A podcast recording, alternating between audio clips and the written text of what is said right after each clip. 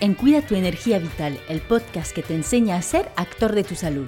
Me llamo Cecil y con este podcast pretendo darte las claves para cuidar de tu salud con soluciones naturales. En cada capítulo te ayudaré a acercarte a un equilibrio y una armonía con tu cuerpo, gracias a la fuerza que llevas en ti. Antes que nada, te recuerdo que si necesitas un acompañamiento personalizado para tu salud, que sea porque padeces de alguna enfermedad, unos síntomas que disminuyen tu calidad de vida o simplemente porque quieres aprender a cuidar de tu salud de forma natural, estoy disponible para consultas online. Te dejo el enlace de la agenda en descripción del podcast. Eh, si tienes cualquier duda, me puedes escribir eh, directamente en Doctoralia o por correo electrónico o Instagram para que veamos juntos si te puedo ayudar. Te dejo toda la información en descripción.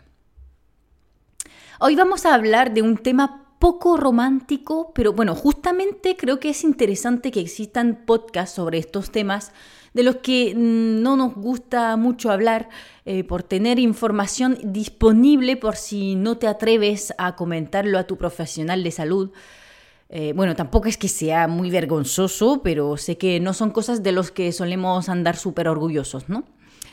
Vamos a hablar de la infección fúngica, también llamada micosis, eh, y como ya había hecho un capítulo sobre la candidiasis intestinal y otro sobre la candidiasis íntima, que son eh, también infecciones fúngicas, hoy he decidido centrarme un poco más en la onicomicosis, que es la infección fúngica de las uñas. Y especialmente suele ocurrir más bien en los pies.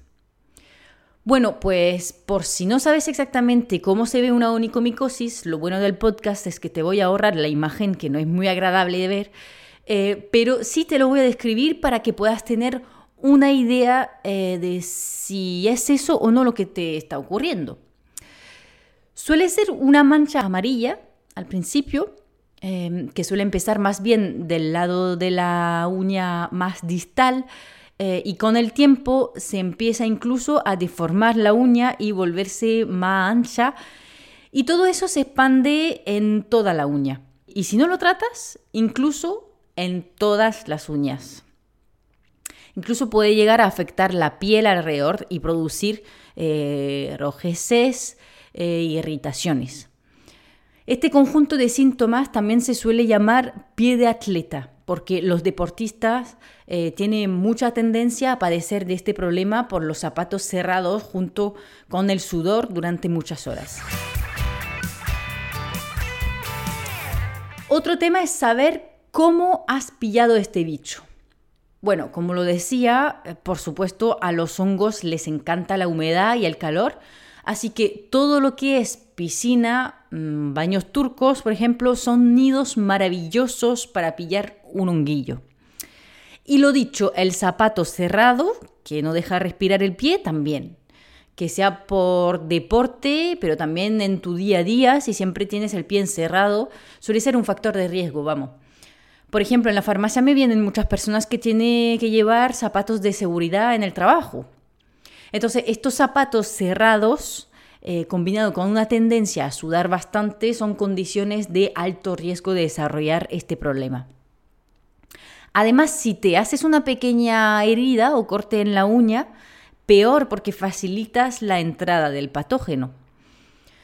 Y bueno, cosas que serían un poco menos específicas de la onicomicosis, pero que hay que tomar en cuenta porque como siempre debilitan tu terreno, por lo que los trastornos se instalan con más facilidad, em, sería por ejemplo una mala circulación sanguínea, el tratamiento con anticonceptivos, antibióticos, el estrés, un sistema inmunitario débil, eh, la acidez eh, de la piel, el cigarrillo, el alcohol, el azúcar refinado, muy importante, e incluso la edad, porque las personas mayores lo desarrollan con más facilidad.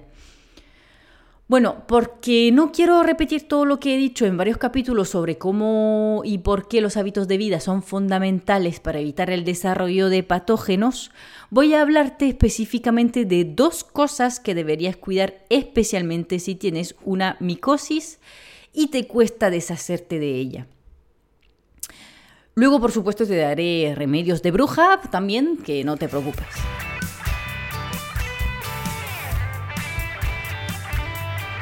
Lo primero es que la micosis eh, puede tener su origen en tu intestino. Sí, sí, en el intestino. ¿Has escuchado hablar de la disbiosis intestinal? Si no es el caso, te recomiendo que escuches el capítulo sobre el tema porque hay pocos trastornos de salud que no tienen algo que ver con el sistema digestivo. Eh, la disbiosis es un desequilibrio de la microbiota intestinal que al final permite que los microorganismos, más bien no tan amigos, proliferen en más grandes cantidades y por consecuencia produzcan eh, eh, trastornos.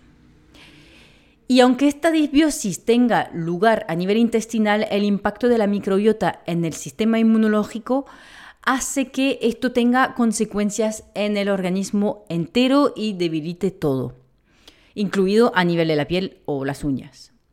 Y bueno, además de debilitar el sistema inmunológico, la disbiosis puede llegar a producir una permeabilidad intestinal, lo que significa que pasa a la sangre productos patógenos y toxinas que no deberían pasar.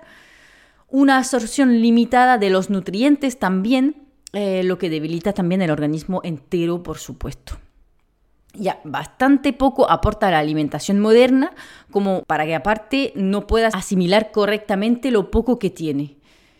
Y también nombraría que la disbiosis produce un estado inflamatorio que otra vez cansa el organismo, lo que le quita capacidad para luchar contra los patógenos.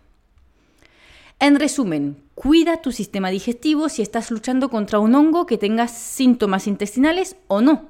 Porque claro, si los tienes, pues con más razón, porque significa que el desequilibrio ya está más instalado. Pero si no los tienes, no significa que el proceso no esté ya en curso.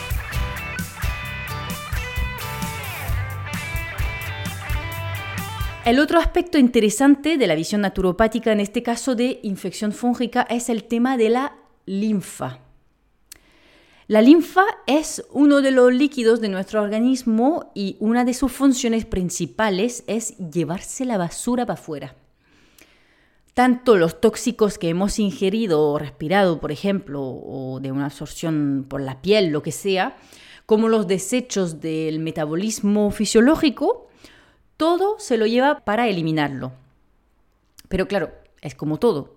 Tiene una capacidad que no puede pasar. Y si lo sobrecargas, formará un líquido de suciedad que los microorganismos patológicos adoran para proliferar.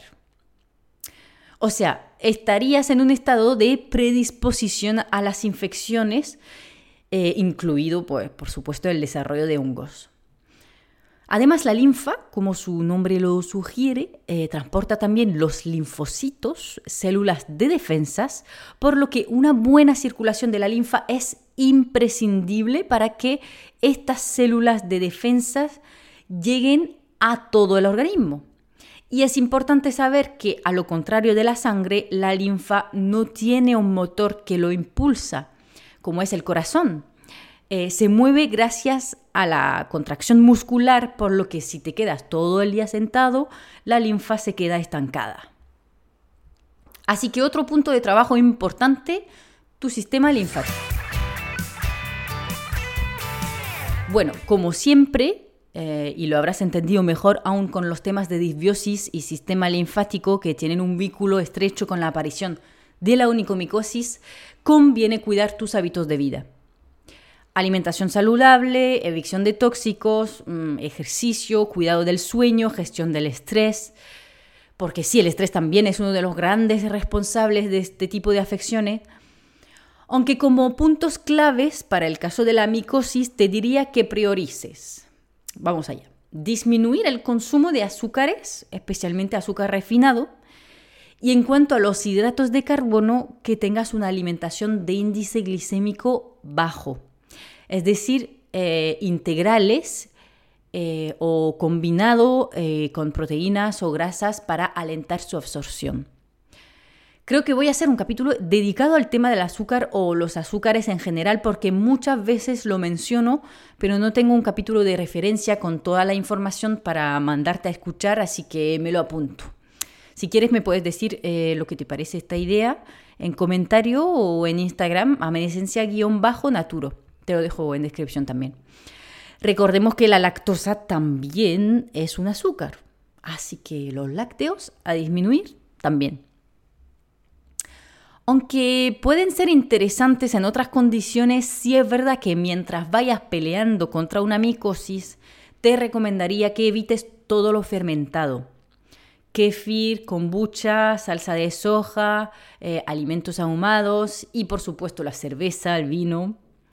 Eh, aumenta el consumo, eso sí, de prebióticos, como el ajo, la alcachofa, la chalota, la cebolla, eh, la chicoría el tomate incluso. Y luego, aparte de la alimentación, mm, ponte una rutina de ejercicio, intenta levantarte incluso cada hora o por lo menos dos horas si tienes que trabajar sin moverte. Hazte el cepillado en seco cada día que puedas, también interesante para el sistema linfático. Em, cuida tus niveles de estrés, por supuesto, y ten paciencia porque los hongos son puñeteros. Y te recomiendo que te pongas lo más cuadrado posible, por lo menos tres meses para erradicarlo bien. Y por supuesto tienes que cuidar sí o sí tu sistema inmunológico, que si ha dejado entrar un hongo no estará en su mejor punto. Para eso te recomiendo mi libro Cuida tus defensas, eh, que te dejo en descripción del capítulo. Encontrarás ahí todos mis mejores consejos para poner tus defensas a tope. Y te lo he detallado todo para hacerte un paso a paso que te sea leve implementar. Aparte te vendrá genial para enfrentar el invierno que viene ya corriendo. Eso combinado con unos remedios que te voy a mencionar a continuación. El primero que me encanta y que es excelente en caso de micosis es el extracto de semillas de pomelos, que se puede utilizar incluso en las embarazadas y en niños a partir de un año. Y a lo contrario del zumo de pomelo, que es diferente, no eh, produce interacciones con los medicamentos. Lo puedes utilizar a la vez por vía oral, unas 15-20 gotas al día, y como tópico, aplicando una gota tres veces al día en la uña afectada. Eh, otra herramienta que me encanta son los aceites esenciales, por supuesto. Está el rey de la lucha contra las infecciones, que es el árbol del té, pero también me gusta mucho la palmarosa y el orégano. Y qué mejor que prepararse una pequeña sinergia para potenciar el efecto de los aceites esenciales. Si no lo conoces, sinergia es una mezcla de diferentes tipos de aceites esenciales para que el efecto final sea más potente que cada uno separado. Eh, para que te sea más fácil guardarlo y que lo tengas escrito para no equivocarte, el jueves enviaré un boletín con la fórmula para un antimicosis maravilloso a base de aceites esencial. Si estás apuntado a mi boletín, te llegará sin hacer nada más. Y si todavía no estás apuntado, dale a mi página web en descripción y apúntate a la ventanilla en la que podrás aparte descargar un ebook gratuito sobre cómo prepararte un desayuno perfecto, que siempre viene bien también. Finalmente, eh, si escuchas este capítulo después de la semana de publicación, apúntate eh, de la misma manera y envíame un correo para decirme que quieres recibir la fórmula y así te la transmitiré. Eh, terminaré con un pequeño remedio de abuela que puedes añadir y es hacerte un baño de pies con agua tibia durante 15 minutos una vez al día añadiendo cuatro cucharadas soperas de bicarbonato al agua. Eh, no te vendrá nada mal, la verdad.